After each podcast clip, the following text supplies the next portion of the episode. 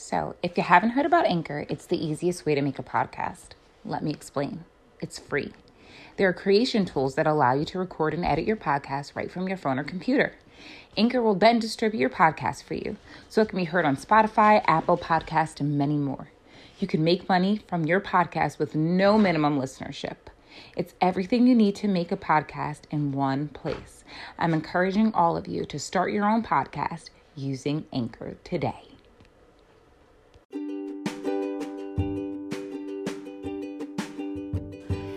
Everyone, and thank you for tuning in with me. So, today's not really an episode, it's just kind of a, word of encouragement because I feel like too often, or more often than not, um, you know, once we're beginning to really deal with um, traumatic issues or things that have just happened to us, when we begin collecting our, our lemons, we become so focused on the lemons and those things that have happened or the things that we have survived that we kind of get stuck in a place where every so often, no matter who we are, we just need some encouragement.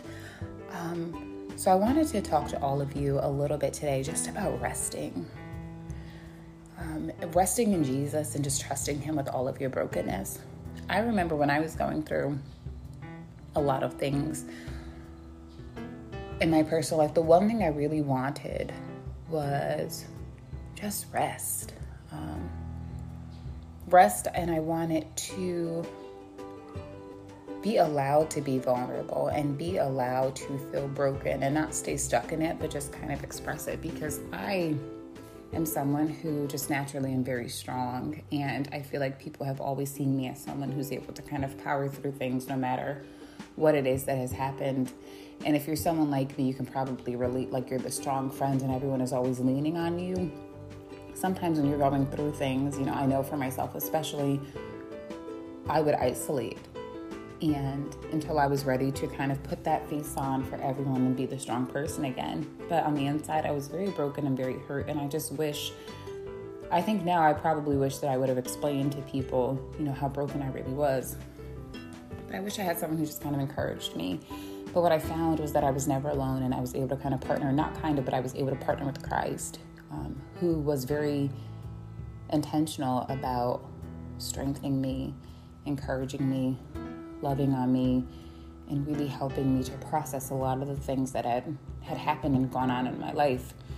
Um, and I feel like a lot of times when we've really been through a lot, we feel like we're damaged goods.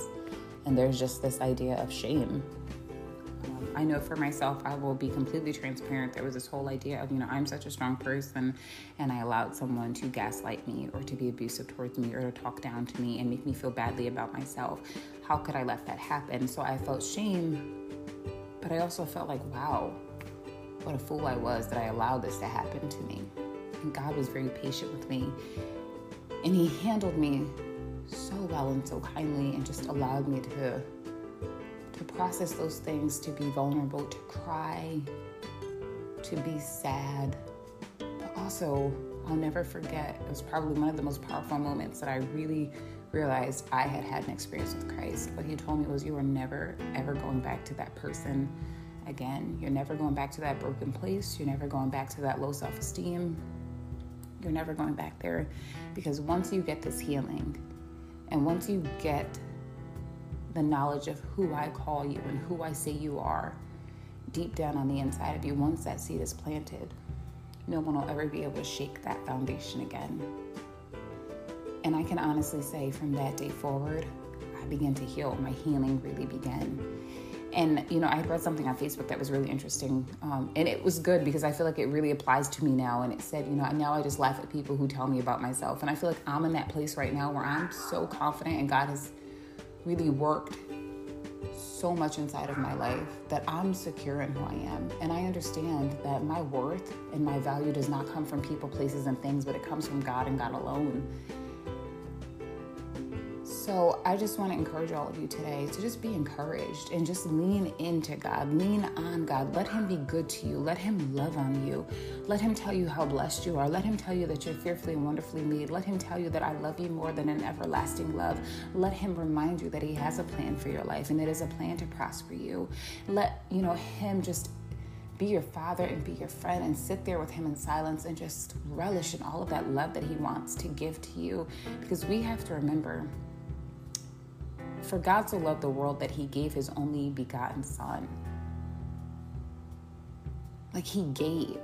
And God is sitting freely, wanting to give to all of us. And we have to go into scripture. We have to get into word. We have to get connected to people. We have to be encouraged. And we have to know that our worth is in Jesus. And He has already written the final story about us. And we are good seed and we are good ground. And now I look up and I say, I'm good seed and good ground, and God is doing something in my life, and God is going to do something in me and through me to produce so that other people don't feel what I felt. They don't feel like it's hopeless. They don't feel like they're going to give up, and they don't feel like they're damaged goods. You don't have to walk in shame. It's beautiful when you're able to be vulnerable and express what you've been through because you have to remember we are all bridges to take people over. I'm a bridge to anyone who's listening. If you can relate to this or you can't, then share it. Share it with someone who may be able to relate. But we've all gone through things, we've all been dealt lemons. But what I can tell you is that at the end of the day, I feel like we all want God to say, Well done, faithful servant. We all want Him to do that. And remember, God has called us to be fishers of men. We want to lead people to Christ and bring people to Christ. So open your mouth and tell your story and be encouraged and just know that my mother would always say to me, there's a blessing and a breaking. And when I allowed myself, when I allowed God to break me, when I became vulnerable enough to say, God, I can't hold it together anymore, I can't do this anymore, that was the beginning of God making me. So if right now you feel like, God, you're breaking me and I can't get any lower, just know that this is the beginning of God making you. And my mom would always tell me, like, He's got to break you to make you. He's got to break you to make you. He's got to bend you to your knees so that you're able to surrender to Him and say, God, if it's nobody but me and you, and for a season it was nobody but me and God, it is me and you. And my foundation was built on my Father. It was built on Jesus Christ and what it is that He says about me. So I want to encourage all of you today to just be encouraged and partner with God and let Him break you to make you. And just know that your story ends with you being an overcomer, with you hearing world's unfaithful servant, with you stretching back that hand and helping one of your sisters, your brothers, your friends, your family, with you breaking generational curses and with you saying that it was God and God alone who healed me. And we're going to move forward. So take all of those lemons and know that He's breaking you to make you, and just be encouraged and know that you will make it through to the other side and you will hear God tell you, Well done, faithful servant.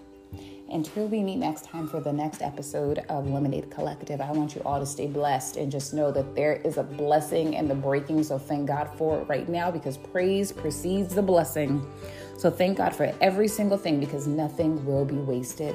You're good seed in good ground, and God is doing a wonderful work in all of you. You.